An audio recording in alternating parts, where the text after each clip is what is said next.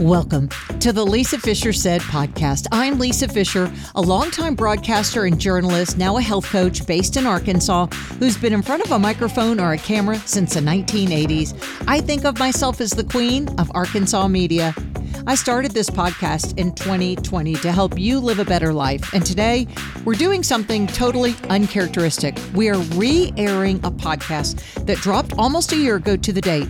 It was July 12th, 2022, when we aired this episode with Haleigh Geels, who survived a brutal attack in 2010, and she was able to face her accuser in court. Haley's story is important because it teaches us to fight and that safety means always being alert. It's the second most downloaded episode I've ever had, and it's worth airing again.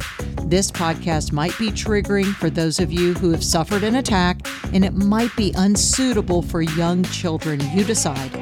Share this episode, though, so we can all be strong and brave like Haleigh. Her episode is coming up right after this.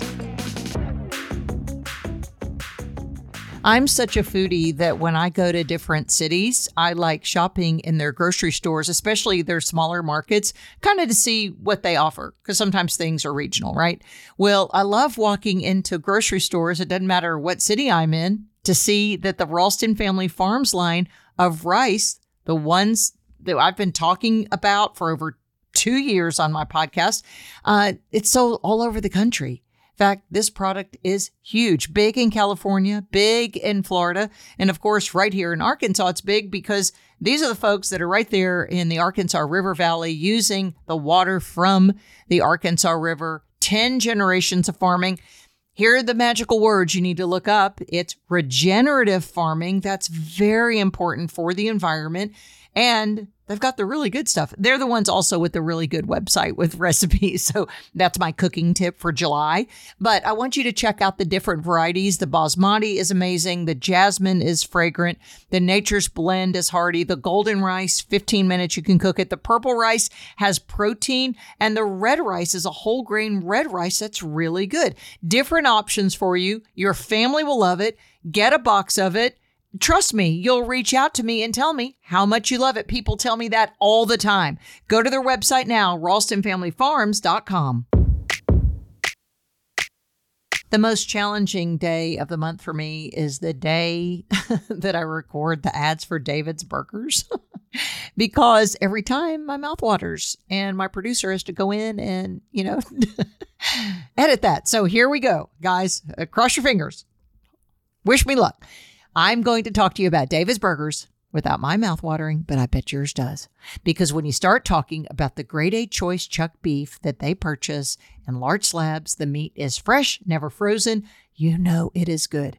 You walk through the stores. There are 10 locations. Some people drive through. My husband and I like to go in, sit down, and have a meal because, there aren't a lot of places I eat. People that I don't eat outside my home because I'm so picky and I really eat a meat-based diet with a few other things. So the meat I can get it at David's Burgers. You can too. Delicious beef. They even sell now the frozen meats that they get. So my freezer is stocked with things from David's Burgers that I got there in their little freezers that they have at every location. Bubba's family has been flipping burgers a long time, and you might know them in Central Arkansas because of the charitable things that they do for adoption and foster care programs. Great people, really friendly employees like that kind. You walk away going, those are the nicest people I've ever seen in my life. And your belly will be full. davidsburgers.com. I'm looking at some of the books right now that I've ordered from DogTalkTV.com. It's a site where you can buy books about dogs, and the proceeds help the local rescues, especially here in Central Arkansas. The author of many of the books and the brainchild behind the website is Pat Becker Wallace. She's a philanthropist and certified NADOI dog trainer. That's the National Association for Dog Obedience Trainers. She's devoted her life to helping find forever homes for the dogs, but also matching the right breed with the right owner, which is paramount in her dedication to animals. She's loved animals all of her life, but helping the dog rescue organizations is her life's goal now. Some of you might recognize her as the host of a national PBS series. It's called The World of Dogs Biography. She's now writing these books about dogs, partnering with authors to help educate your family, your friends, your grandchildren about the privilege of dog ownership. One of the books, in fact, on her website is written about the dogs at Heifer Ranch and benefits the ranch, which is west of Little Rock in central Arkansas. Go to DogTalkTV.com.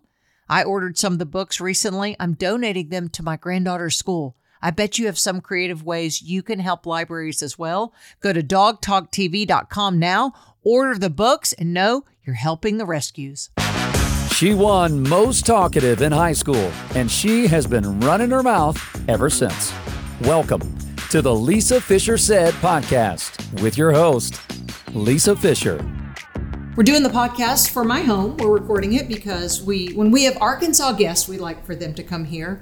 And Haleigh is here, and we're talking about the date that changed her life forever.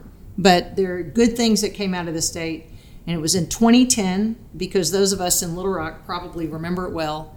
And it was May 16th. Tell me what happened to you that day. And let's talk about your life and how it's changed since then. Yeah, so, you know, that day was just a typical day for me. It was a Sunday. I got up. I went to church. The thing about me is I've tried to change it a little as I've gotten older, but I was a creature of habit. You know, I went to church, I would come home, change clothes, I'd run and go get my groceries for the week, and then I would usually unload and then go meet either my parents or a friend for dinner or for lunch, and then come home and just kind of regroup because, you know, I was working and Sunday. What were you doing? What was your career? I worked at Arkansas Blue Cross and Blue Shield. I sold insurance. Okay. And so, you know, Sunday was just kind of a day and you need to regroup. To catch up. Yes, absolutely. And I had two roommates in that house, and, you know, they on Sundays always, one of the girls always had dinner with her parents, and it was usually, you know, from afternoon until late evening. My other roommate was a teacher, and she had a study group, so she was always gone, you know, at dinner and then studying. So that was like my one night just to kind of have to myself and, you know, cook, and I would usually go walk and work out and, you know, all those things. So it was a very typical Sunday. And it was about, what time of day did this happen? Was it at noon? No. So I had lunch with my cousin that day. Come home. I even took a nap, and I had started cooking. It was later in the day. Oh, yeah. It was like 7 o'clock at night. Oh, and so, and I think what's interesting about that is what we found out later is that he had been kind of stalking me and figuring out our schedules, and I think he knew Sundays, you know, this girl's home by herself because that was a pattern. But no, Sunday evening was your time. That was my time. That he knew there was one car in the driveway. Exactly. And there was one car in the driveway. I assume it was mine. Yes, because my other roommate would always park beside, or, you know, in the front of the house or beside me, and the other one parked in the garage. So, but yeah, so I had lunch, I came home, I took a little nap, and I had started cooking for the week, and then I took my dog for a walk, and the walk was probably 5:30, maybe, you know, maybe 6, I don't know, because I walked for a while. And when I was walking that day, he actually passed me in his car, and I didn't know it. But and the car passed, you know, went up the street and then kind of turned into a driveway and backed out and passed me again. And I remember thinking, oh, they must be lost, because he just turned around. So you recognized that there was something aberrant in your walk. Right. I just saw a car, turned around, passed me again, didn't think anything of it. I just thought, oh, he's lost, you know, like I get lost, you know, going places. And so, but then he passed me again, and I thought, well, he's really lost, but didn't think anything of it. And came home, and you know, changed into pajamas and was ready to watch. I think back in the day it was Extreme Makeover Home Edition season finale. Sunday and that night, was that's how I knew what time it was, because that had just started, and it was at 7:00, and Desperate Housewives come on at 8:00. And it was the it was the season finales, and so I knew that was the time, and I was about to turn it on. And I heard a knock, and I never, ever would have answered my door. We had a rule, and we used to joke, you know, even if it was the little Girl Scouts coming, we wouldn't answer if we were home by ourselves. And so, but I happened to glance out our side window, and I saw the car in the driveway, and I thought, oh, it must be someone that knows the girls, because otherwise people always pulled in the front and walked up the walk. And that was the only reason I went to the door, because I thought it was a friend of theirs. A familiar, yeah. And so I opened the door, and in the door, we had two doors. It was double doors, and it was wooden, one that you know, could just unlock with your hand, and then the other one, you had to have a key, and it was one of those iron, you know, those glass, those older homes had those glass with the iron on the front. And so I opened the door. My dog's barking ferociously because he's holding a dog. And so I said, he was like, is this your puppy? And I couldn't really hear him. And I said, just a minute. And so I grabbed my dog, put him in his little pen in the kitchen. So you could hear better? Yes, because I couldn't hear. And I wasn't really wanting to open that glass door. Mm-hmm. And so I said, I'm sorry, what did you say? And he's like, is this your puppy? And I said, oh, no, it's not. You know, thanks for asking, but no. So anything at this point, Haleigh, that made you think he's up to no good? No, nothing. He looked like one of my best friend's dads. Oh, I mean, like, wow. That's what, I mean, I was like, oh, yeah. He just looks like a dad. You know, nothing, holding this little white poodle. And at that time, too, I didn't clue in that it was the guy that had passed me. Right. It just didn't, you know. But and you didn't recognize the car as being the car that not passed yet, because all I could really see was the top of the car. I couldn't see the whole vehicle because it was kind of, I just couldn't see it. There was a bush there, and I could only see the top. But so anyway, so he's holding this dog, and I said, I'm so sorry, it's not mine. And then he hesitated, like. And then he said, "Oh well, you know, its tags are scratched. There's I can't see the tags." And he did have glasses, and I remember thinking, "Oh well, poor thing, he can't see." You know, I mean, it was just kind of like one of those minutes where you're like, "Okay, I don't really want to open the door, but I'm going to help him." So I unlocked the door, and I opened that door. I mean, just a few inches. I mean, enough to just poke my head out, look at the tag, see that someone had scratched it with like a knife. And I said, oh, I can't read it either. And he said, and then at that moment, he kind of something, and I kind of paused. And then he drops the dog, and I see a gloved, he had a latex glove on, this hand that had been hidden under the dog. And he grabs the door and at that moment, I thought, oh no. And his face too, it shifted. It went from just somebody's dad, you think, to this evil eyes, right? Oh, I mean, evil. The most evil I have ever seen in my life. It's like he was possessed. It's crazy. And I will never forget it as long as I live. And he opened that door and immediately, like, punched me in the stomach. And, you know, I was immediately on the floor because I couldn't breathe because he hit me so hard. And I heard the door slam.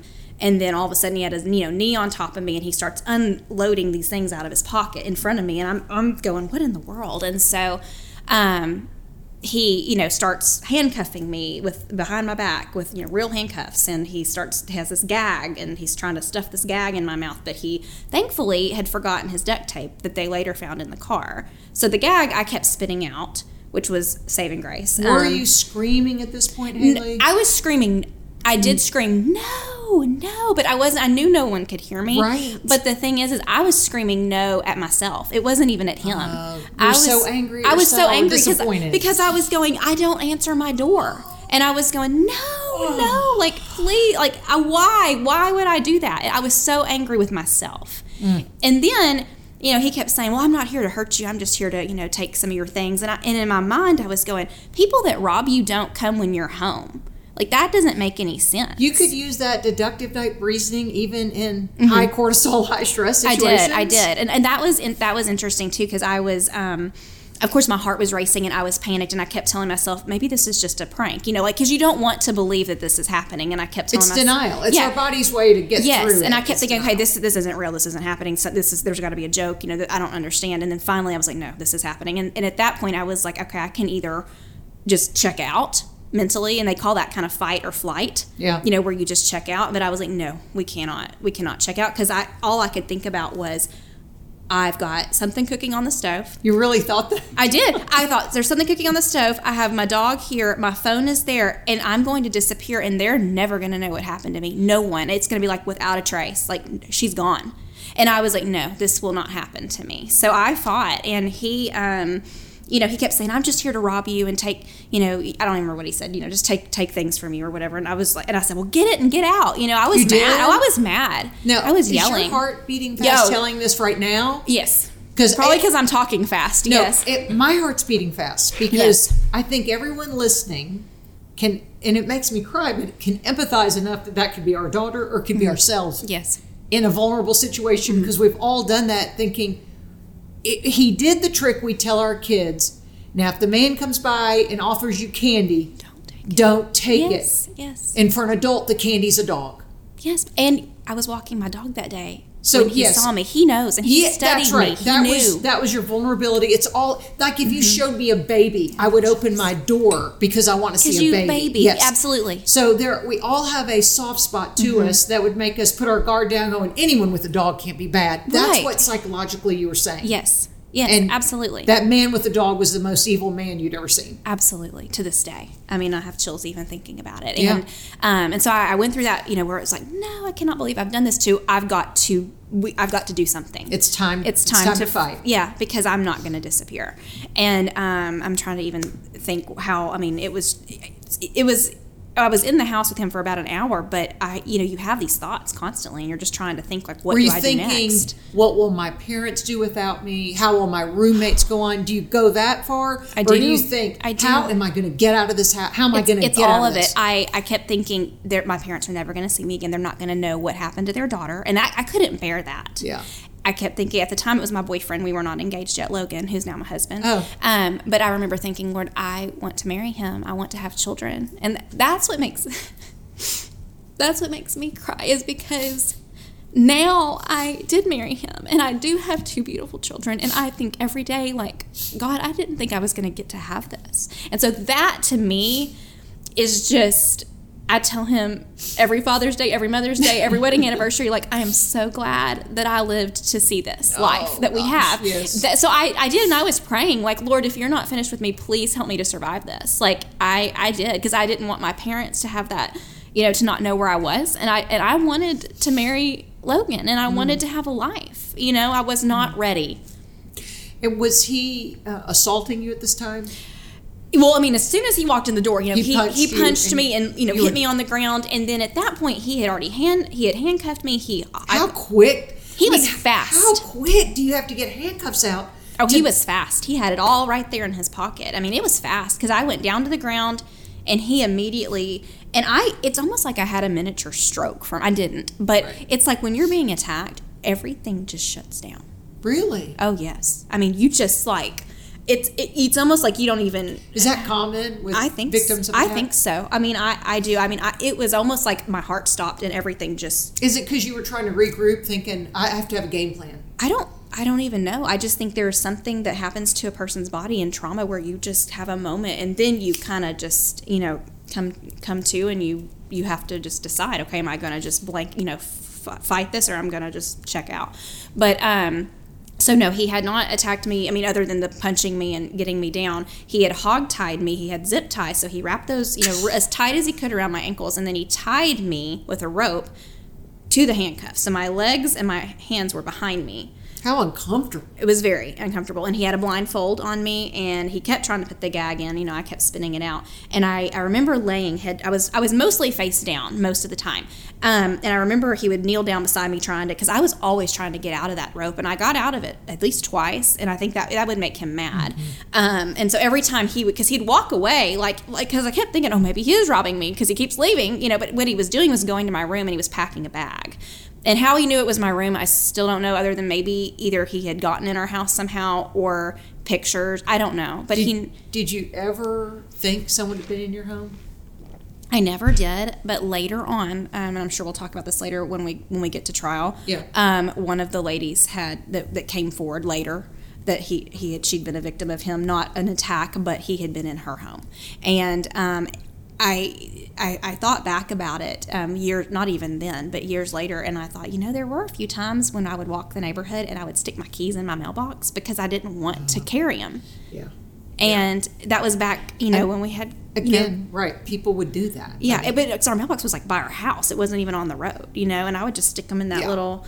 And he could have been watching. He could have. Yeah. My roommate said, and it didn't dawn on me till years later. I mean, I didn't even think to bring that up in the trial, but it could have. Because I've always wondered, how did he know that was my room? Because he had my bag, my little red Pi-Fi bag that I took to the gym. It was hanging on my doorknob, and he packed it. He had been there. He had to have been. I mean, I don't know. He was too familiar. He wasn't fumbling through the house wondering. No, there was no room. In fact, this is what's funny, and she will not care. My roommate Ashley, that lived there. When the police came in later, they thought her room was the crime scene because she's real messy, because he made no messes. Sorry, I hate to laugh like that, but I have a messy daughter, so he made no messes, and they were like in her room, and I was still across the street, but she was like, "No, that's my room. It's this room." Because I mean, he made no mess at all, but he was packing a bag. But every time he returned, he would see that I had either untied the rope or I was. So you could use your hands. I was just using my hand. Yeah. Visually, your hands are behind your back, your legs, you're lying on your stomach, and your ankles are tied together. Yes. So you could use your hands and to move. I'm trying to do it right now. Yes, I was moving my hands and feet and trying to untie my feet because my feet were pretty much up by my hands. He had bent my feet like hog. They call it hog tie. Yeah, hog tie. Yeah. And so I was just and I don't know if he just wasn't good at tying rope or what, but I was able to get out a couple of times, and every time he would come back because he'd come back every few minutes. So what was zip tied again? My hands were handcuffed and my ankles were zip tied together. But then he also had a rope. And then he had a rope tying that together. And I was never able to get out of the handcuffs or zip ties, but I was able to get out of the rope. And so then I would stand up and hop because I couldn't walk. Oh. And at one point I was like, okay, I'm going to hop. And I was like, okay, I'm either going to hop my way to this window and throw myself out this glass, or I'm going to hop through the kitchen and hopefully get to the garage door where I could maybe unlock it with backwards. I mean, how much time did you think you had to do this? None. But what do you do? I don't know. You're sitting there and you're like, I can lay here and just let him, or I can do everything in my power to fight. And so I thought, you know what, I'm going to fight. And I was terrified because I was like, he's going to come back and he's going to see me. And at one point when I was trying to hop through the kitchen to the garage door, he came back down that hall and he saw me, and I remember I hopped away and I went and hopped. You really thought you could get away from him? I was hopping away to go back to the spot to lay down, hoping that he would not beat me because I was so scared because he caught me. And he, of course, did he say anything? Oh, was he yelling at you? He would yell. He yelled, F did word. Did he know your name? No. That he never used my name. Really? Yeah. But no, he said all kinds of horrible things to me, but would beat me just, unmercifully. He at one point threatened, he had a knife, kind of cutter thing, box cutter knife, and he at one point, because I was not complying, I was not doing what he wanted, and he, at one point he held it to my eyeball. Ooh. And he said, I remember I cried on stand with this, but he said, I will mess you up so much. He was like, they will not know who you are. He was like, I will cut your eyes out. I will cut your face off. I mean, so there are two types of people, one who complies and one who doesn't. Yeah. You didn't. I didn't. That did scare me though. That's a pretty big threat. Yeah, when he threatened that, I kind of stopped for a little bit. It didn't keep me from continuing to try to fight. But at that moment, I would say I was in the house with him for about an hour, and every 2 to 3 minutes he beat me within that hour. I mean, with his fist, or did he have a weapon? He didn't have a weapon. It was fists. So he had some kind of anger toward women. I guess, yes. Fists. He would take my hair and beat my head against the hardwood floor. And you couldn't protect yourself. No, because I had no hands. But later on, the detective said, did you bite him? And I said, I don't know. And apparently I had bit the fire out of his stomach. He said it looked like... You got that close to his abdomen? Yeah, because he, if he came in and I'm down and then I'm up, and he grabs me, and he's... Yes. You're fighting with your mouth. You're doing anything you can. And at one point, one of the detectives do you remember biting him? And I said, I don't know. And he said, well, you did. And it looks like a dog. It looks like a dog bite. Good. And I said, well, good. And he said, it was nasty. And he said, I guess before, when he came in, he said his arms were just... bloody clawed. Good. And I clawed. Yeah. I mean, I did everything I could. Yeah, you were fighting for your life. Yes, absolutely. But you don't remember. I don't remember biting him. But I think you just do. Even now, you don't. I don't remember biting him. No, but I know I did. Obviously, it was there. Now, let me give the audience just a minute to understand your diminutive size. You were how tall? I'm 5 foot, exactly. Five foot tall. And at the time, I'm not going to ask your weight now. It doesn't matter. You're still very small. But did you even weigh 100? Because you were just out of college. You didn't have two babies. I mean, you might weigh 102 now. No, I've had two babies now. But no, okay. So back then, I weighed about 110. You, woo! 110, 115. I'm calling Jenny Craig. Yeah, exactly. I was not big. And in fact, actually, this is very interesting. I was thinking back about this the other day. I was the strongest and the most fit I have ever been in my life at that very point. And you know why? And it makes me cry again, because I was doing two-a-days at that point. My office had a gym for the employees, and I was working out after. I was doing two-a-day workouts because I thought that I was getting ready for swimsuit season, because this was in May. But I was getting ready to fight the biggest fight of my life. And that was something that I knew that God had done for me, because I really was. I was like, oh, I'm getting ready for swimsuit season, and I was strong. I was the strongest I've ever been, stronger than I am now, and I realize now that I was training to to fight for my life. What size man is he? Because he's about 6 feet tall. I mean, he's tall, and he was a whole foot taller than you. Yes, a whole foot taller, and I'm not sure. I mean, I would say 180. Probably 180, 185. Yeah, he wasn't 200 pounds. He was very slim. But he was strong. A foot taller than you. Yeah, but and I fought with everything I had, but it didn't seem to, it didn't. I mean, it mattered some, but he ultimately still. Oh, what a bully! Yeah, pick on someone your own size. Exactly. There's so many things we want to say to him. Oh. Now I hate to ask the question, but people want to know: were you sexually assaulted? No, I was not, and that's a good question because. Even though, like I said, I was knocked unconscious, while I was there, I kept thinking at those times when my head was being beaten against the floor, I thought, if I survive this, I'm not going to know who I am. I'm not. I mean, I really thought that. I did. I thought if I survive this, my mind is going to be so messed up that I'm not going to know who I am. But to answer your question, no, I was not. But it is my belief and the beliefs of the detectives that he would have, because later when they found the bag that he had packed. He packed my black stiletto patent leather high heels that I had worn to church that day. Weirdo. And to the grocery store, which he worked at that day. Oh. I had worn them. I didn't see him there, but they said he worked that day. And then he saw you. I went to that Chanel Croker, yeah. Chill still. I know. He had packed some lacy camisoles and some lacy, undergarments. Can the prosecutors charge an intent?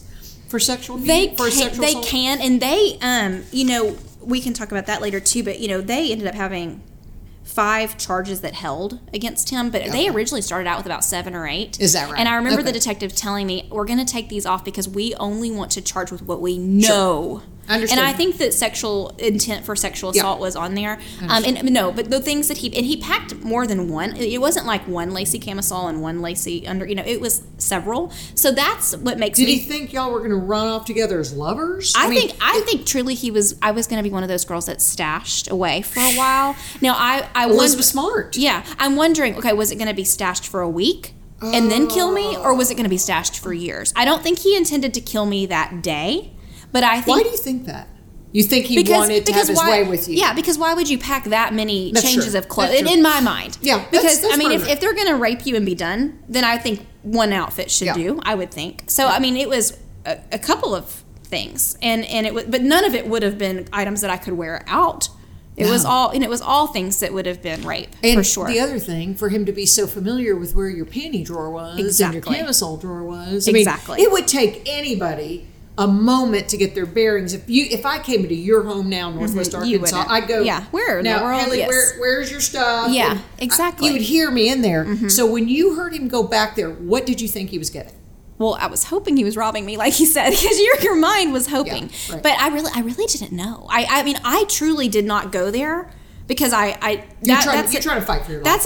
That's another thing is I truly believe that the Lord, only allows things to happen to you that he knows you can handle. And I truly don't know that I could have handled sexual assault. I don't know that I you handled a lot as it is. I know, but I to this day, I think, I don't know if I could have come back from that mentally. And so I'm so thankful that didn't happen. We know it would have. Yeah. And I have asked, I'm actually very good friends with both the detectives now. And even, 12 years later. Yeah.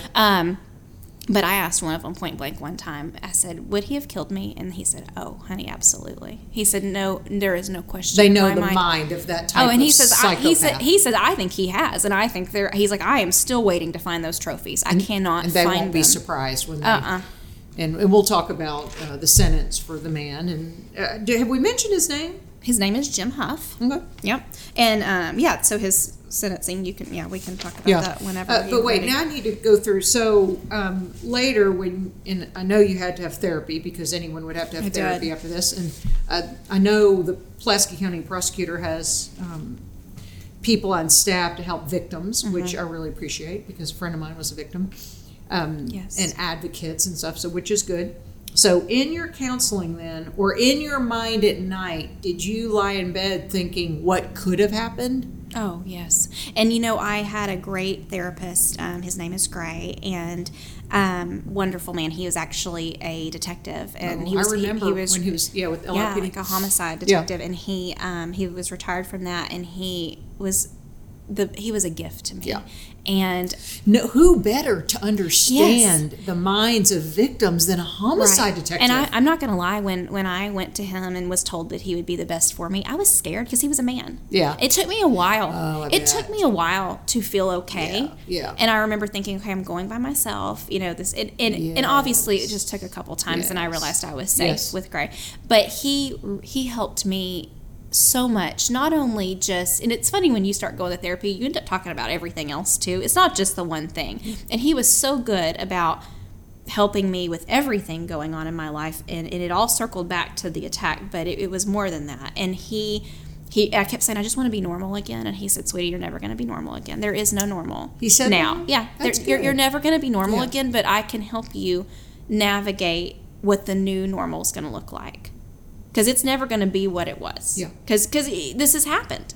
You know, you can't erase that from your mind. But he was very good, because I would say things like, well, why did he do this? Or what if this and what if that? And there were a few things that I really had a hard time with. And I finally asked him, I said, well, what do you think he meant by that? And he would tell me. And it was hard to hear. Difficult to hear? It was very difficult to hear. Why? Because... you knew it, but you didn't. Because it was confirming something sexual that really scared me. Yeah. But he was perverted. Yeah, very, very twisted. Yes. Their minds. We can't wrap our minds around it, because I didn't. You probably didn't know evil existed like that. No, I didn't, and that's the thing too about, you know, because I'm a Christian and I have a strong relationship with the Lord, and I just don't think that. We know it exists, obviously. Yes. I mean, you read your Bible, you know there, yes. and you have to fight against that and pray against it. But I had never faced it, and I truly don't think a Christian mind can fathom, because we really can't. We cannot go to that level of evil. And so that's where I finally have found peace with not having the answers, because sometimes it's like, even if you tried to understand it, you couldn't. Because I kept saying, it wasn't even why me, because I didn't want it to happen to somebody else. Oh, I wasn't upset that it was me. I just didn't understand why at all. Why would you do this to any woman? You know, young woman walking her dog, just living her life. I wasn't hurting. And that's the thing too, is, you know, my parents always taught me, be careful where you go. Always be aware of your surroundings. Right. You know, make sure that you're safe. And I was. And I'm like, I was in my home. I know. And so that was the other thing. With the iron door and the wood doors. And exactly. And so, the dog. And that was the other thing. It was just like, okay, so now I can't even be home and feel safe. You know, it was very upsetting. Did you think your roommates were going to come in? Did you threaten him with that?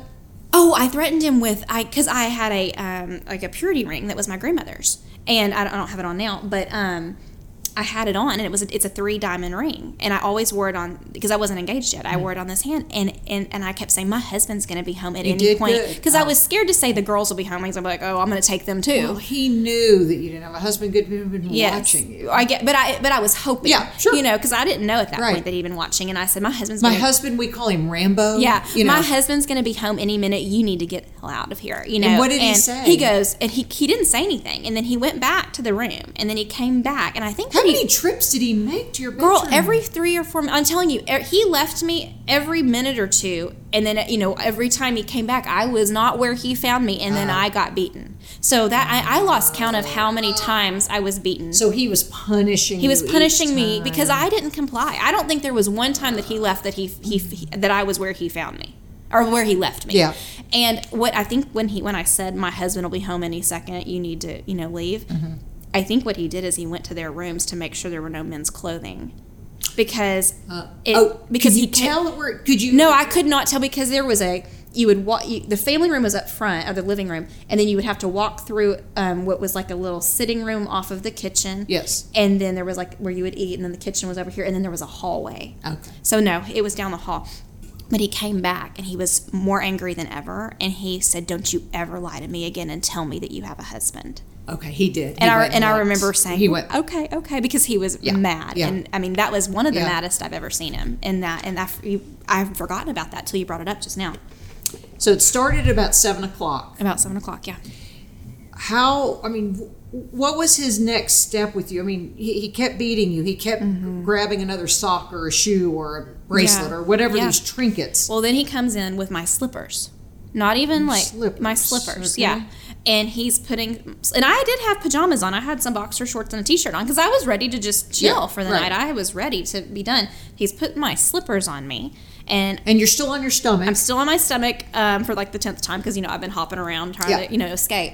And I remember yelling because he kept still telling me, I'm not going to do anything to you. I'm just trying to, and I'm like, what do you think? I'm crazy. And I, at that point, I had moved the blindfold because I was rubbing my head against the ground and I had seen my little bag.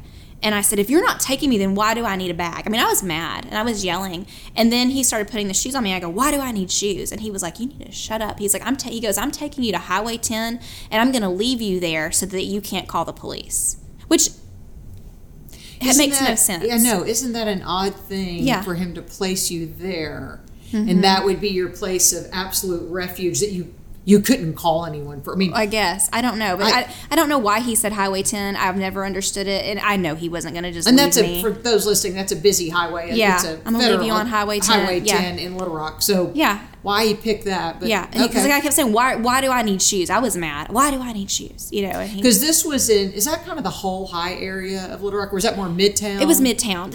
Whole high, Mississippi. Yeah, whole high was near. But yes, at Midtown. Actually, I grew up one street away from the street that he attacked me. So it ruined it for me because you know that I used to love to drive through my childhood neighborhood, and it took years for me to make peace to even go down Mississippi, which was you know.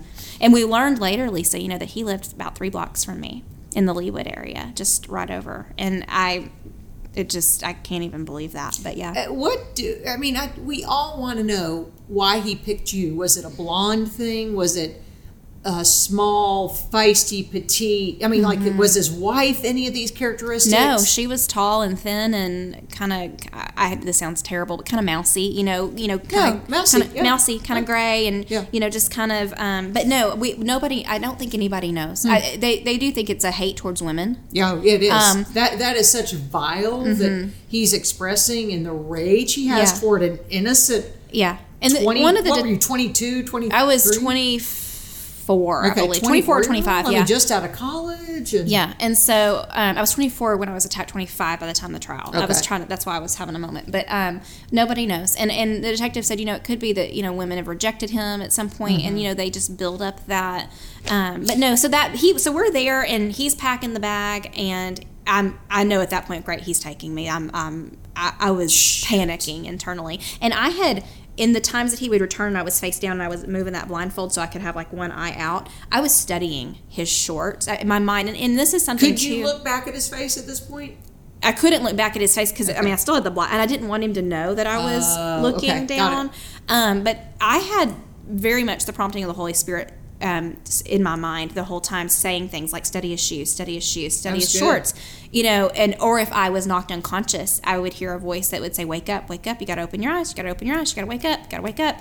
And so I studied his shoes, I studied his shorts, I tried to remember. And he was white and he had a southern accent or temperate anything that you could distinguish. No, Matthew McConaughey's here. He was not southern. No. I'm just wondering, you know, were there things, because you didn't see his face, so you were gonna have to listen. No, I saw his face when he came in the door. Oh, that's right. But I didn't keep studying his face. But what helped me is he looked a lot like one of my friend's dads. And so later on, when when I see my parents, I said he looked like so and so, and she's like, okay, you know, and that helped me kind of remember. Yeah. Anyway, so I hear him, or is he in sandals or slippers? He was in socks, like white socks and tennis shoes. Yeah, okay. White socks and tennis shoes. Yeah, and I don't remember the type of shoe at the time. I did that night. I was able to like spout it off, I think. Really? And I was able to tell them what color shorts he had. I have blocked that out since then. Okay, good. But I think I was able to tell them even what color shirt he had on. I just had blocked it out. But he did have on like a baseball cap kind of thing. But he had glasses on for some of it. Yes. Did he have them on the whole time? I believe so. Yes. Okay. And he had his hat, and then he stood me up, and I remember thinking, great, he's about to take your arms me. Are still behind My you. My arms are still behind me. At that point, he cut the zip ties off. He put the slippers on me. The zip ties have been cut off. I am still handcuffed. He undoes one of the handcuffs, and as soon as he undoes it, I start fighting, clawing, doing all the things. And he, of course, at that point, he's standing behind me, and he takes his hands, and he strangles me. And at that point, I remember I wasn't facing him. He was behind me. And I remember he did it, and I It's like you could feel your heart. My heart was slowing. Well, you know, you could, yes, die very easily. My heart was slowing. Were you gasping, choking, saying anything? I couldn't, because he was doing it so tightly. I couldn't do anything. I mean, I was trying to fight it, but I remember I passed out. Like, I mean, it was like I passed out and I remember thinking like, okay, yeah, I'm dead. That's it. I'm dead. And then when I came to. Did you crumple to the floor? I don't remember. Okay. But when I came to, he was opening the door. And I, because this happened, you know, like probably about 10 steps from the door. Is there still one handcuff on him? There's still one handcuff on me. On you. And I kind of come to, and I'm like, what? And he's like, we're leaving. And he puts his hat on my head, and he says, we're just going to walk out of here. And he's like, and you're not going to do a thing. And he has the box cutter at my throat. And the reason he took the handcuff off is because he wanted one hand to appear that I was, if someone was driving by, but he had the other one, you know. Yeah. He wanted it to appear that we were walking out together. Well, as soon as we get out and I hear that glass iron door slam, I start screaming and yelling for my neighbor, Karen, who lived next door. And I'm screaming. She wasn't home. I didn't know. Screaming. Because at that point, I didn't really know. Were you saying help, or were you calling somebody's name? I was saying, Karen, help me. I was saying, help me, anybody. You know, anybody. Mm-hmm. But I only knew Karen. We worked. We I just didn't know all my other neighbors. We would wave if we saw people. I didn't know their names. Yeah. But she went home. I didn't know. And so I start screaming. Well, at that point, he starts stabbing me with the box cutter. There in front of... We're still in the walkway, but yes. So he starts stabbing me in the back and in the head. And, I was... So you have cuts all over you at this time. Well, not all over, but I had like a couple on my back, and then my head had a cut. That would hurt. But you know, adrenaline, you don't know. Okay. And that's another thing too. You can say adrenaline, but I still take it back to God, because even when he was beating me unmercifully, I remember thinking, like, as my head was getting blown against the floor in his fist, I remember thinking, gosh, this should hurt more than it does. Yeah. And Lisa, I promise you, I felt a hand like cushioning. Mm. And so I truly think that God was right there. I mean, I didn't see him, you know, but I heard, and I didn't hear like a loud voice, but I heard it internally.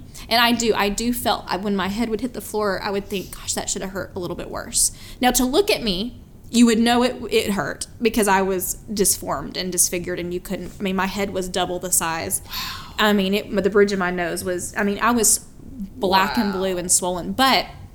But when we got outside, I started fighting. Well, he took my hair after he had stabbed me, and he took me by my hair, and he smoked my head onto the concrete pavement. And I'm knocked out again. So at that point, again, I didn't, you don't think about that when you're fighting, that they're going to knock you out and take you. You're just trying to survive. And what kind of headache did you? You were saying you did it? Oh, Lisa, it was for days. Months. Vertigo. Right? He knocked.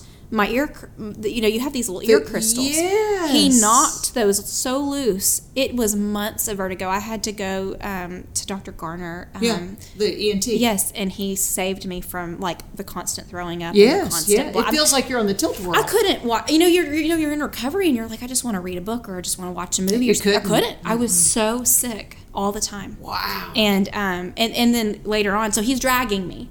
But I come to, so he knocks me out, and I'm sorry, I'm jumping around. But I come to, and he is dragging me by the arm and the hair through the yard. And did you have the long hair you have now? I'm thinking back. I believe I still had long hair. Yeah. Yes. At some point, I know I had trimmed it, maybe before the trial. But no, I had long hair. Oh, that even hurts. Like, everything you're telling me, I can almost feel it. If someone ever pulled my hair, but it was all of your hair. It was all being dragged, and my arm. So it wasn't just hair; it was arm and hair. But he's dragging me, and I come to. Are you yelling again? At that point, I'm just coming to, and then I start yelling again. Help me! Help me! It knocked you out. It knocked me out when he hit me on the pavement, and then I'm coming to again. I'm just thankful that I would come to every time. Yeah. Because, I mean, what if I didn't? You know, he would have already taken me. Yeah. And I see a man walking towards me. And at that point, Jim Huff is kicking me in the, like, the rib cage, and then, like, my kidney area. In the back. And we later learned that he kicked me so hard that I passed kidney stones in the ER that night. But, I mean, kicking, I don't know if I can cuss on the air, but the neighbor... the neighbor described it as kicking the shit out of me. Yes. Apple Podcast, she spelled it. Darren will tell you they're very picky about their clean ratings. So. Oh no, you're fine. But no, I mean that's what he said. He said that was what I walked into the yard is this man beating the you know what out of this woman, and he said what is going on? And he said that Jim Huff looked at him and said, I'm taking her to rehab. And the neighbor said at that point, I was like, okay, is this a dad taking his daughter to rehab? Yeah. Is this a much older boyfriend taking his daughter? Yeah. He's like, his girlfriend. How old a guy was he? My neighbor? No, Jim Huff, the perpetrator. Jim was at the time, 50s. Okay. And now he's, I think, 60s because it's been, you know. Yeah. But yeah, I want to say like 56. Okay. Or so. It's amazing what you block out after. Yeah. I was very sharp on it for years, and I've just kind of let it mellow. But I want to say it was 54, okay. 55. So, yeah, that would be almost, that would be a dad. Oh, definitely a dad's age. I mean, I was 24? Yeah. So he was just thinking, okay, this is a dad taking his daughter to rehab. And he said, and at that point, I was like, I don't care what it is. This is horrible. You don't do this to people. But he didn't know. So he starts to walk away. And, of course, in my mind, I'm like, oh, my gosh, he's leaving. He's leaving. My only hope. And so Jim Huff keeps doing what he's doing, dragging me. And he's dragging me. And I am looking on the ground, and I'm grabbing at tree roots, with my nails, and the bushes, anything. I'm just trying to grab something. And at that point, when he gets me to the driveway, which the driveway's on the side of the house, my Lexus was parked. It was a sedan, kind of, I don't know how to describe it, but it was parked, toward the front. He was parked not directly beside me, but like our back tires were kind of, or his front tire and my back tire were kind of aligning. Okay. So they were near each other, but not side by side. He was just a little, but not directly behind. And he lays me down on the ground, and he's trying to open his door. And I start crawling because remember my arm's free still. I still have a handcuff on, but it's the other one's free because he's trying to make me look like, when we walked out. Yeah. And I see my tire to my sedan, and I just wrapped my whole body, my arms, my legs, everything around that tire. And again, you're 5 feet, all of 5 feet. Mm-hmm. So you don't have much to wrap around a tire, but you are hanging at 110 pounds. I am wrapped around this tire, gripping it. That was a good move. Because that was what I saw. Because, the roots were, I had grabbed everything I could, and I saw, okay, there's a tire. This is my last. So you weren't screaming any more help at this point? No, I'm not screaming anymore because I'm like, there's nothing. This man knows, and I keep thinking in my head, maybe there's some hope. Because this man knows that I'm out here, but he walked away, and so at the time I was thinking. And you didn't know his name or anything. Not at the time. No, his name was Greg, but but I didn't know him at the time. Oh. And so I'm wrapping myself around the tire, but I had lost a lot of strength by then because I was exhausted, and he was able to. What time of night do you think it was by now? About 8. So 8:05. You've been being beaten for 60, 65 minutes. Yes. Without a break. An hour. And it really was without a break. Maybe a couple minute breaks every, because he was back trying to pack. But so he's able to get me off of the tire. And then wait, is the food still cooking? Oh, yeah, the soup. I was making vegetable soup. In August? In May. No, I'm sorry, May. Yeah, That's what I would take. That's what I would take to work for lunch. Cool week. That week, exactly. So, but yeah, it was simmering on the stove. Okay. And so I remember what I was making it. I do. And your dog? Where was your dog? He was still in. Well, I thought that maybe he killed him. Because I was terrified. Haleigh. I did because I didn't know because Bentley was barking, but thankfully I think he would have killed him if I hadn't put him in the little dog pen. Yeah. Because. So I'm laying there, and he starts to take the handcuff off, and he's trying to get me in the car. I'm sorry, I'm jumping ahead. He's trying to get me in the car. So are you standing up at this point? Nope, still laying down. Okay. And he's trying to drag me to his car, and I get to where I'm right under his front tire, and all of a sudden he looks up, and I think he sees the neighbor coming back, and the neighbor's on the phone. Mm-hmm. And that's what was going on, is he wasn't leaving me, and later he tells me, he says, Haleigh, I am so, well, he didn't tell me, he didn't call me Haleigh, but later on he's like, sweetheart, I am so sorry. He said, I was not leaving you. I just didn't know, and I just wanted to get to the police as fast as I could. I didn't know what was, I didn't know. Because Greg would have had sleepless nights. Yes, and he was like, I didn't know if this was your dad. He's like, either way, it's horrible, but I didn't know. Right. And he didn't. Right. He didn't know. And so he was on the phone with the police, and I think Jim Huff sees that, and he thinks, well, I'm going to get stuck with her. I'm going to get caught with her in my car because he's got my vehicle description, and he's going to tell, if I take her, then I'm going to get pulled over, and I'm, So he says, well, looks like I'm going to have to leave you here, and he starts undoing the handcuff. Isn't that interesting that all of a sudden he abandoned ship? Mm-hmm. Because he got caught. Yeah. And so he takes off the handcuff. He's already, was trying to put me in the car, and then he realizes, he's coming back. And he says, "Don't move." And he was real mean about it. And I was under the tire. I didn't really know it at the time. But then all of a sudden I came to again, because I'm kind of in and out. And I remember hearing this voice that says, "Roll away, roll away, roll away, roll away." Because I hear his car start. And he says, "Don't move." And he was hoping he was going to run over me, because he didn't want me to be able to say anything. Identify. And again, that voice, Holy Spirit, "Don't," yes, "roll away, roll away, roll away." So I did. I rolled. And you had no strength at this point. No strength. And my eyes were closed. I was like, hopefully I'm rolling in the right direction. So the blindfold was, it had to be. Because he wanted me to appear. Look compliant. Yes. Right. So I'm rolling away, and then all of a sudden I hear the same voice say, open your eyes, look at his tags, look at his tags, look at his tags." And I did, and he was speeding off so fast, and I saw the car. And at that point, that's when I was like, oh, that's the same car I saw. You did put it together. Finally. Oh, but I couldn't see the tags. And this is another God thing, Lisa. So he drove a kind of a green Explorer. Yeah. And I was able to tell them the year, or about the year, because before I had graduated college and gotten my Lexus, I had driven a Ford Explorer, a white one, that was a 96. And his was a 95, 96. And I was able to identify the year because it looked just like mine. Plus, nobody drives a green Explorer, let's face it. Yeah, a green, right? Yeah. Exactly. So the white socks, the shoes. It was not a man. He was not pristine taste. No, not at all. And I'm saying that for levity, y'all. Yeah, I'm not being insensitive. We have to laugh. Right. Absolutely. I'm not being insensitive. No, it does not. It does not take. But that's another God thing. Is I don't think I would have been able to say about the year if I hadn't driven a similar vehicle. Right. So yeah. So then all of a sudden I believe I'm standing up again. Not quite sure. Do you still have the handcuff then? No, he took it. He took everything. He took it because he wanted. Well, he did. He tried to take everything, but where was your bag? In the yard, because we dropped it in the fight. Because I'm fighting. I'm fighting hard. Yeah. He drops the bag, and then his hat, because he put his hat on. Oh, he did drop. So he left his DNA. Yeah, it was on the hat because it fell off my head at some point. So the hat's in the yard. My bag's in the yard. That's all the police needed, really. No, he took the box cutter. He took the gag. He took the handcuffs. Left nothing in the house?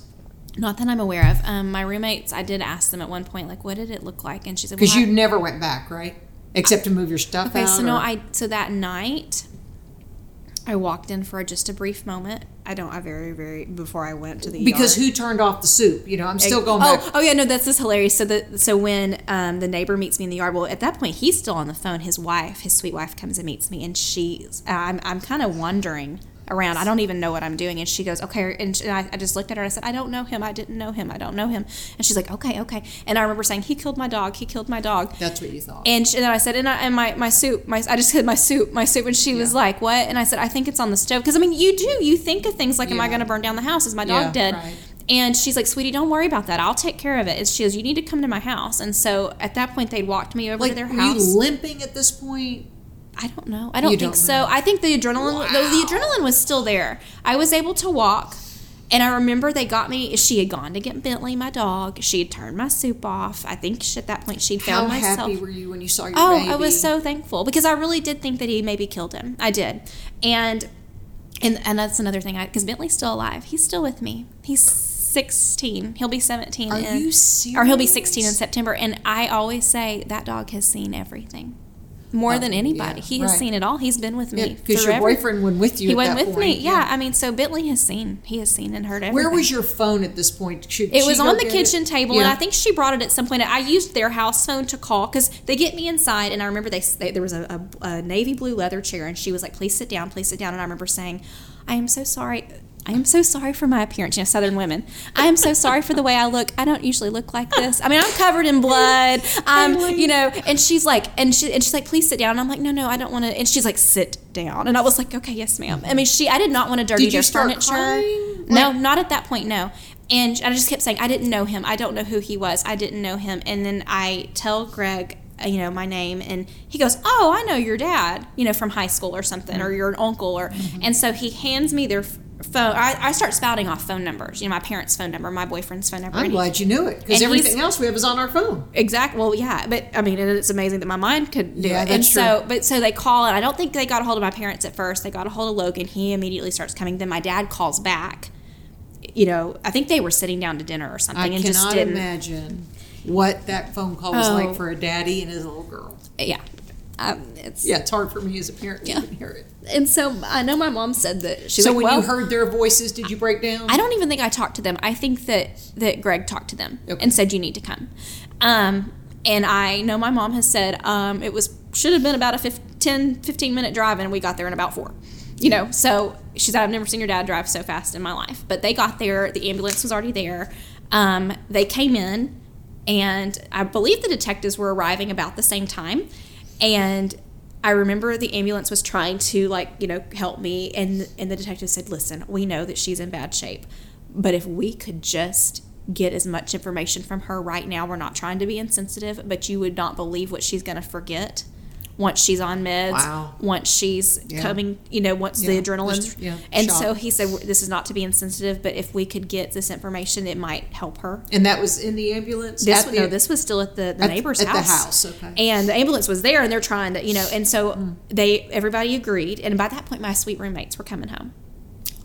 And they're coming home because remember, I couldn't call them. I didn't know their numbers by heart, even though they were my sister's. They were in my phone. But I knew my boyfriend's number. I knew my parents' number. And they're coming home. They have no clue. One's coming. Bless. She had been out of town, actually, with her parents. They had gone, to Hot Springs or something. So it's 8:30 at this time. Yeah, 8:39, maybe even 9 by now. It's dark. It's dark, May and they're coming home, and they're seeing cop cars and ambulance and my parents. And at that point, the detectives had said, okay, if your parents could walk, leave, and if the ambulance, the paramedics could leave, just go stand in the driveway. We need to just have her to ourselves with no distractions. And he had a recorder. They let Bentley stay, the dog. But they start just asking me all the things. And what's really funny about this is and none of it's funny, but you have to laugh. Yes, you do. Right before we went to jury trial, I've been meeting with my attorneys and all that, but I'm being briefed, and I'm reading pages of this interview that I gave that night. First time I'd ever, really seen it, and it's paid, and it is word for word. So if you cough, your cough is, recorded. And I remember at one point, he's asking me a question, and all of a sudden I say, "Oh, he just wants you to pet him," and I'm like, "What am I talking about?" It was the dog. The dog was nudging the detective's hand. I'm like, "Oh, he wants you to pet him," And I'm just laughing at this. Good. We're talking about a brutal attack, and then I'm like, "What is he? What am I?" And I'm like, "Oh, it's the dog," So. It's word for word was on this, and they got everything. So that's May of 2010. You went to trial when? We had several preliminary trials.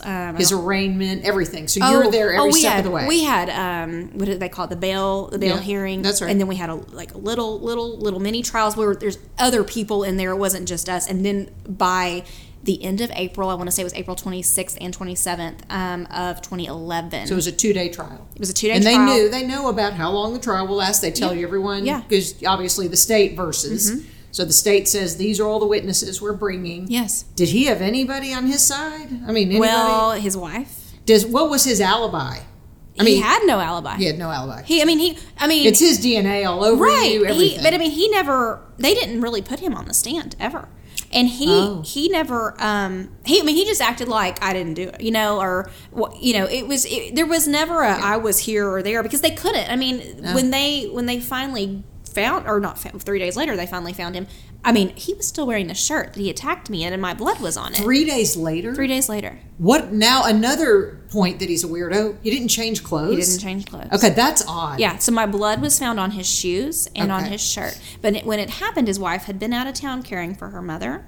I don't know where she was, but she had come back. Oh, so he had planned this for when she was gone. Apparently. So she had come back the very, 30 minutes before they're knocking on the door saying, we have a warrant for this guy's arrest. Because they had, what do you call the, undercover people watching him? Uh-huh. So a neighbor of his who happened to be a friend of my mother's and mine, my mom had... she's always stayed home with us. She was an RN, and but then she retired, and she stayed home with my brother and I. And then my brother was getting older, and she was like, he doesn't need me as much. Boys, kind of don't need their moms as much as their, their girls. And she's like, I want to just work a little bit. So she went back to the school and to Little Rock Christian, and she started working as an assistant art teacher. And she got to know this sweet lady who was also a teacher's assistant, and they became such good friends because their little desks were by each other in the hall, and got to know her and. What's amazing about this connection is if we had not met her, we would have never found him, I don't think. that quickly, because she actually was his across the street neighbor. And when she heard the story of me, because she's a friend, she thought about it for, a day or so, and she couldn't sleep. And she said, I just kept thinking, I know exactly who this person is, but I would rather die than accuse someone if I'm wrong. So her husband at the time ran up Jim Huff's driveway to make sure that the car was the description. Because she had some funny things, had seen some weird behavior from him. And that was, she called. And I remember when she called, and she said, my dad answered. And he's like, oh, let me get back in. She was like, no, I need to talk to you. And he was like, well, that's weird, because we don't usually talk. And she wanted to tell my dad. She was the one who told him, I think I've got the man. Yeah. What does a daddy do at that point? A daddy wanted to get in the car. That's what I thought. And yeah, it took everything. You had to hide the weapons. Oh, pretty much. I mean, I didn't, because I was still on, on call, right. Not even in my right mind. But yes, I think it took. Were you still in the hospital at that point? No. In fact, this is a miracle too. So I know I'm jumping around a lot, but that night, after they interviewed me, and then the paramedics come in, and they're trying to, so they're like, please go with us. Well, remember, I work at Arkansas Blue Cross, yeah, and we have this joke, you don't ever go in an ambulance because they'll balance bill you. That's right. And so you could have your head cut off, you don't go with the ambulance. Mm-hmm. Well, my mom's an RN, and she said, can we take her? And they were like, ma'am, she really needs to go with us. And I'm like, I really don't want to. And they're like, okay, fine, just go with your parents, but please, because I was in bad shape. But my adrenaline was still there, and I remember they were like, well, let us take a quick assessment, and they stood me up in this neighbor's home, and Greg and Laura's home, and I remember I stood up, and they turned me around, because they were trying to look at the stab wounds, and I remember there was a mirror on the wall, and I turned around, and I looked in that mirror, and I thought, who is that? Like, really? I had no clue. I was like, that's me. Like, it was unbelievable. How quickly you had swollen and disfigured. It was unbelievable. Did you break any teeth? Lose any teeth? No, miraculously, no. Did you have a concussion, I would assume? Yeah, yes. Yeah. And so my parents drive me to the ER, and I remember they called a good friend, and I don't think he would care. Anyways, he was a doctor there. I don't want to drop names if I can't, but you can say whoever. Dr. Benton. Yeah, sure. Bill Benton. Yeah. Anyways, and I don't think they would care, but he neonatologist. Called, yes, yeah. Yes, but he was a Baptist, and they called him, and they said, "This is what's happened." Bill and my dad are very, very close. And he said, "Haley's been attacked, and I am on my way." And he said, "I will be right there." Is that right? And he said, "Park in my spot." He did. Yeah. And so he met us at the car with the wheelchair, and I remember going, oh, Dr. Minton, I don't need a wheelchair. And I collapsed as soon as, because the adrenaline had finally worn off, and that's when I realized, oh my gosh, I am really messed up. And the pain you were in. The pain. Oh, it all came. It was the moment he showed up in that wheelchair, and I remember thinking, I'm fine, I can walk. And then I was like, oh gosh, no, I cannot. And so he took me back, and he never left. He was there. The other doctors were treating me, but when they got there, they were like, okay, we've got a broken jaw, we've got a broken wrist, we've got, all these things going on. And they take me in, and I remember the guy, he called me princess. When they was doing my skills, he's like, it's okay, princess. They were so nice to me. They were so, so kind. And he was like, we're just going to, look at your wrist and your jaw. And then they came back, and they said, it's a miracle. She has not one broken bone. Unbelievable. Not one. So that's the cushion of every blow, So we're detectives. About. So when we see it sometimes in, the documentaries we watch or mm-hmm. the crime shows, sometimes the detectives are at the hospital doing intake, getting in information. Yes. Had they already done it? They had already done it. That was good that they were there. Yeah. I know it did seem insensitive maybe to family or... Mm-hmm. onlookers to think, mm-hmm. get her to a hospital. Yeah. But they were probably doing it where you were the most... Mm-hmm. lucid, believe right. it or not, and your memory was at a point where you could before tell they started happened. Giving me drugs, and before they started, yes, and I'm actually grateful. Now, I will tell you this though, they did come to the hospital, because I remember when the nurse was helping me get into my gown, and the detectives did come, and they got my clothes, because I was still in the clothes. Oh yeah, you would have to have your clothes. Yeah, so I remember that they came to my room. Now, were you worried then at that point, anxious that he was going to come back and hunt you down? Oh, yes. Because I was like, he's going to come finish the job. Yeah. He's mad. Did they have anyone outside your door protecting you? Well, I was back at my I don't know. How long were you in the hospital then? Just through that night. They admitted you, or you just stayed in the ER? I just stayed in the ER. Oh, because remember, miraculously, other than this horrible... I was black and blue and swollen and everything, but by God's grace, there was nothing broken. So you went to the Milwee, your parents' house. I went to my parents' house, so there was really not... we had detectives coming and going constantly. And that's the night that I was attacked, it was not the same detective that ended up taking my case. And so the two that ended up coming later, Detective Martin and Detective Hopper, are like the sweet. They're my good friends still, and they have been by my side through all of this. Let me tell you now. We're going back to parents. Now that you're a parent, your daddy was up all night that night, and he was up every night. He was ready. He was ready at his front door. He was ready. He had a rifle, and I'm just telling you. And you know what? My sweet brother too. How old was he then? Oh gosh! So if I was 24, Jackson would have been 14, and he. I think my dad said he had pocket knives and stuff, and I think he slept with his knife by the bed because he was ready. They weren't going to let this happen. They weren't going to let this. Yeah, and it was on their watch. Yeah, it was hard. It was very hard. But yes, I was home, and I remember I got home that night, and I remember telling my mom I have to take a bath, and she was like, okay. Because he reeked of cigarettes. And I couldn't get that. I just couldn't get it. I was like, I have to, and I couldn't. Did you lose your voice? No. During the screaming? I don't think so. Maybe a little, but I don't even remember. But I just remember I had to take a bath, and the hospital sent me home with extra scrubs and stuff. And I remember wearing them because I was so swollen. I just put on the clean scrubs, and I just went and laid on their couch because I didn't want to go upstairs to my room. I was scared. When did the kidney stone present? In the ER. I was in horrible pain. Did they do a scan then? Because they do an MRI or CT? They did the scan, and they were like, oh, she's had some stones knocked loose, and she's passing. And they knew what it was. Yeah. I was in a lot of pain, Have you had one since? One since, yes. One or two. Because, you'll hear urologists say a lot of us have stones. Yeah, but you don't know it. You don't know it. Yeah, I've had one or two since, but I had never had an issue before that. He kicked it loose. So that was in May, 11 months later. You have... a terrible thing is having to go to a courthouse to see the perpetrator, because he comes out in orange jumpsuit and in chains, he's handcuffed, and you have to see him because you think, I can't even believe you're letting that man walk around. Right. But our justice system is that you are innocent until proven guilty. Right. And so in this 2-day trial, usually the first person to testify is whoever the intake was at the hospital. It wasn't me because I was in a room with. Yeah, you're protected until you come out to testify. And they don't want you to listen to anybody on stand before. Yeah, so it was more like detectives and people that were more paperwork kind of facts stuff about the story. Facts, yes. And then later it was me. So you did go to testify, and he's sitting there with the public defender, I would assume. Well, no. He hired a fancy attorney? He hired Jack Lassiter. Did he really? Yes, he did. I guess they had to. It was, and that made me so angry. How did he give the money for Jack Lassiter? That's something with that. They probably redid their house or whatever. Yeah, but this is another thing too, and I'll jump right back. But when we went to the bail hearing. I was like, oh, he's going to get out. He's going to get out. Because, you thought that? Yeah, because, I was like, they're not going to set his bail that high. Well, what's crazy is about a week before that, a doctor had been murdered in South Arkansas, and that murderer's bail was set at $1 million.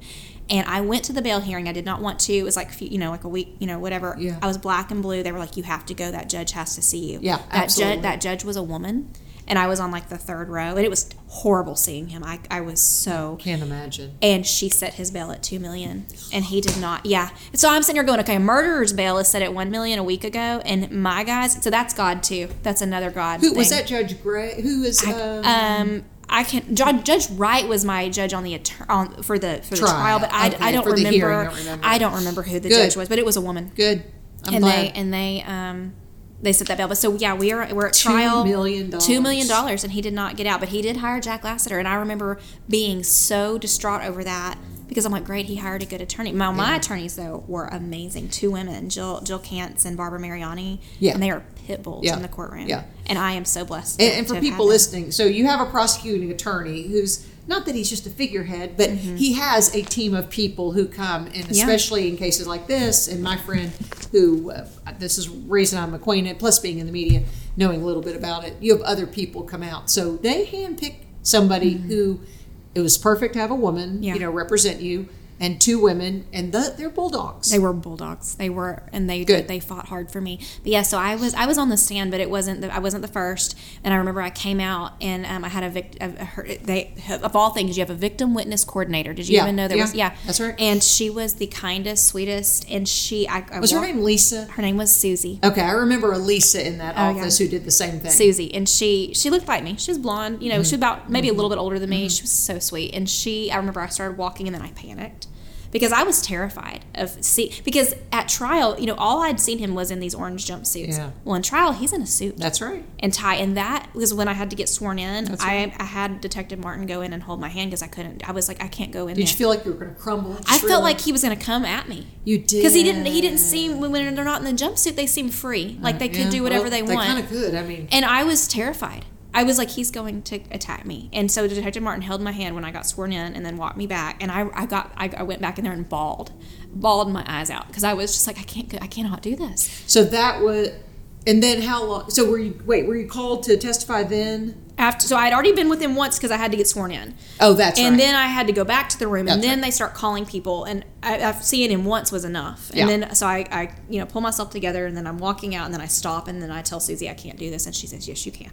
You have to do this. And I'm like, okay, I can do this. So I did. I walked up there, and then we had to recess for lunch, and then I had to go back on the stand, and I was like, why do I have to do this twice? But I did, and I'm glad I did it, but I don't even know if I could. Did you cry telling the story? Oh, yes, I did. Especially when they asked me about the box cutter and when he threatened to, you know, cut my face. And I cried. I think I cried a couple of times. Yeah, it was hard. And I think I talked to the jury. I really tried not to look at him. I had a very hard time. I couldn't look at him. Was the jury moved by your story? I think so. They were all, when I was talking, they were all nodding. Yeah, I was mostly talking to either whoever was talking, you know, whatever attorney was. So then you're cross-examined by Jack Lassiter? Oh, yes. And that made me, okay, how do they pick something like this apart? Oh, I don't even remember, but I wanted to punch him in the face. Yeah, he wasn't horrible to me, but I think at one point I had said, oh, I think he had a green Explorer, and then I said maybe teal, and then he was like, "Oh, so teal. Yeah, so you didn't know, yeah, like that. Yeah, something." Because I was I was like, it wasn't a pretty green, so I was kind of like, right. It was like teal, I don't know, and he was like, "Oh, so was it?" You know, he was trying to twist my words, yeah. And I just remember I was like, you know what, I'm just going, because I had read through what I had said, and I was going to say, you know what, I had my head beaten in, and I was just trying to describe what I remember. Yeah. And I mean, I was strong on there, but he made me really angry. And that was another thing, you know, you were like, you kept questioning, like, why this happened. I kept questioning, like, how in the world would somebody defend that, you know? And, you know, people trying to tell me, well, you have to, you know, we live in America. That's our justice system. But I couldn't. That made me angry. My dad was a defense attorney, yeah. So he would have to explain to me some of the same reasoning I had with you. And he said, well, everyone deserves the right to a fair trial. Fair and speedy trial, right, as part of our constitutional protection. And he said, in a fair trial, we're just looking at anything. Yeah. And even though I would say to my dad, do they admit to you if they did the crime? He goes, never. He goes, that's not what, my job is not to convict him. That's the jury's job to try him. Yeah. He said, my job is to represent him to the best of the law. So, you know. He had no remorse. I mean, Jim Huff never had remorse. He never showed any. So, two-day trial. When did they go to deliberate? Do you remember the time of day on that second day? It was definitely after lunch. Talk about just your heart beating out of your chest, because you just think, okay, is he going to get away with this? Right? Is he going to be gone for just 2 years? Like, I mean, you don't physically know. Sick. Oh, I was ill. I mean, it was. But then they came back, and when they came back with it, it was, I mean, Lisa. She wrote them down. I wrote it down because I can't keep it all straight. So remember, they tried to throw about 7 or 8 things at him. There were 5 that stuck. Life without parole for kidnapping, because he took me out of my home, and he was trying to get me in the car. Yeah. The only reason it didn't work out is because the neighbor intervened. 40 years for aggravated burglary. Because he took things. Yes. 40 years for aggravated robbery. Are those consecutive? Do they say in that? Do they add it all up and then it's life? I mean, life is life. It's 132 years. But wow.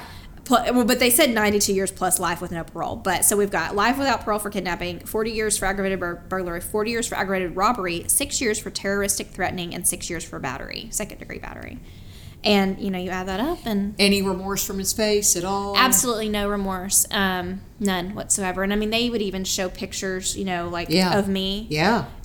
Because they had those to take... Those are difficult to see. And he would look at them. And it just... It made me cringe because I'm like, he's proud. He's proud of that work. He wouldn't smile, but he wasn't, like, grimacing. He was like, oh, yeah, I wanna see. Is he in maximum security in the state of Arkansas? I believe so, yes. And do you...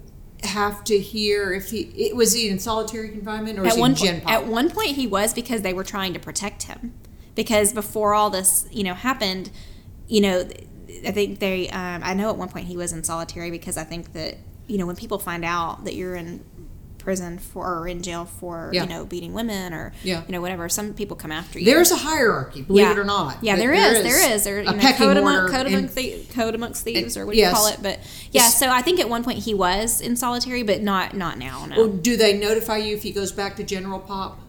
Gen Pop, they used to do that. They did. I would get calls. Yeah, what was it called? There's a, it's an acronym, and I can't think of what the acronym is. I know what you're talking about. But they will. I can't remember. It's been so long. But they would call me, and I would get so tired of it. But it's good, you know. So life without means you do not have to see the parole board. Will never see this man. Aren't you thankful? Oh, I'm so thankful, because I mean, what could you imagine? Because he couldn't get the death penalty, obviously, for these things. This is the next thing. This is the next thing. And I mean, life without parole. Because people who have the possibility of parole means you could walk. Someone could find a thread. Mm-hmm. And years later, like 2 years later, he did try to, what do you call petition that? Petition or an appeal. Appeal. Yeah. Yes, appeal. Thank you. And it didn't go through. But I mean, I, of course, panic. Well, they have to notify you for all that. And of course, I'm calling. You know, I've got my detective friends, and you know, I call him. What does this mean? He's like, they're just grabbing it. Okay, we're going to wrap this up with a sweet part of this story, because he's a friend of mine, and the reason, you know, the story is kind of close to some of us who are in the media is because we had a friend who was murdered in 2008, Ann Preston. Yes. And she was Channel 7, and you know, just we're very, very, very good friends. And with that, we had one of the Channel 7 reporters who's now working for the state of Arkansas, in fact, Jason Peterson, who reached out to you. And he wrote something to you that I've never forgotten since I've heard it. And he sent me a picture of it, because he even has it. So tell me what it was he said. So Jason, the whole Channel 7 team was just wonderful to me. And I think that they were very sensitive to it because of what happened to Precious Ann's attack was in 2008. Yes. Her trial was in 2009. Yes, so yours was very close. It hit very close to home. Right. And they were so respectful. Randy Dixon, all of them, they were so respectful. I remember. And Jason sent me a note, and it said, there are many more men... I'm going to try not to cry. There are many more men that would choose to die for you than would choose to hurt you. Please believe this. It is true. And it has never left me. I framed it in my house, because that took years for me to not believe that every man that walked towards me was going to hurt me. And Gray helped me with that. But Jason's note, it never left my mind, because I thought, okay, I have to believe this. Because you don't, you know, that it will change your... Well, let's get everybody up to date. You're a mom. I'm a mom. You married Logan? I married Logan. You've been married how long now? It will be 12 years this August. So it was right after, you got married right after that trial?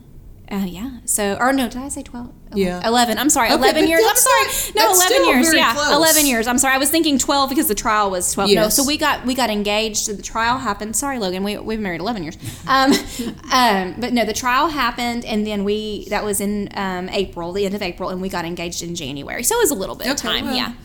And then we got married. And you had two babies. Two babies. Yes. Little boy and little girl. And I want to know, do you live in fear now? Oh, Lisa. You know, I lived in fear for years, and there are moments, because I have had 2 run-ins since then, trafficking type things that have happened to me, but I would not have caught those if I didn't live. I'm always looking at my surroundings. I know what kind of vehicles parked next to me. I don't walk in unless someone else is walking in. I'm very calculated. Yes. But I do not live in fear anymore. No. Good. It took years before I would spend the night by myself in my own home, even after being married. Yeah. It was a big deal. If Logan was out of town, I'd go stay at my in-laws. I'd go stay with my friend. But I do it now, and I know how to protect myself. I've taken lots of self-defense. I you know, I have ways to protect myself, and I'm very confident in that.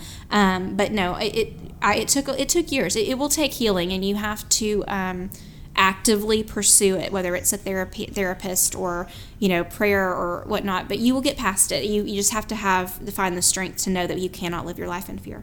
And your message then to women, not be a victim. Yeah, don't be a victim. Don't answer your door if you don't know who it is. You're right. I knew better. And also, don't be scared. Like, don't try not to shut down. If you were being attacked, you fight. You fight for your life, because you know what? You have even if they're going to hurt you there, you would rather them do what they're going to do right there in that moment than to take you somewhere else. You never want to you don't ever want to go to the second destination ever.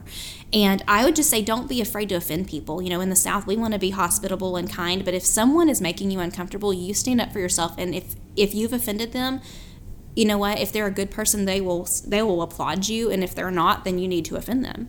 And I too would just say that this was a very dark thing. I mean, this was pure evil, and I faced it. But I have seen the goodness of God in all of this, and I have seen the dark. I've seen the light come from the dark. And a lot of people, I think, would maybe hold on to that dark and just let that rule their life. But I had God, and I chose to let Him take this horrible thing and make it into something good. I mean, this man is put away for life. He is not going to do this to anybody else. And there were so many women that came forward that he had hurt before, not to the extent of me. It's a progressive thing. And they kept saying, I'm so sad that I didn't come forward sooner. Mm. And so I knew, even though I didn't want to go, I mean, some days I was being drug out the door because I did not want to go. But I knew I had to. I knew I had to do it. For the other women. No, I was like, he will not do this again. I will not allow it. So just know that if you're the victim of something horrendous, it will get better. But you do have to actively work on it. It's not going to get better on its own. But God can redeem that, and He can take the most horrible situation, and you can look back and eventually see all the ways that He had His hand in it, and He will make it better. This is what we call mic drop. Mic drop. Yes. We're done. Yes. Thanks for listening to the Lisa Fischer Said podcast. Be sure to hit subscribe and download all the episodes and leave a review, won't you? The Lisa Fischer Said podcast is produced by ClantonCreative.com.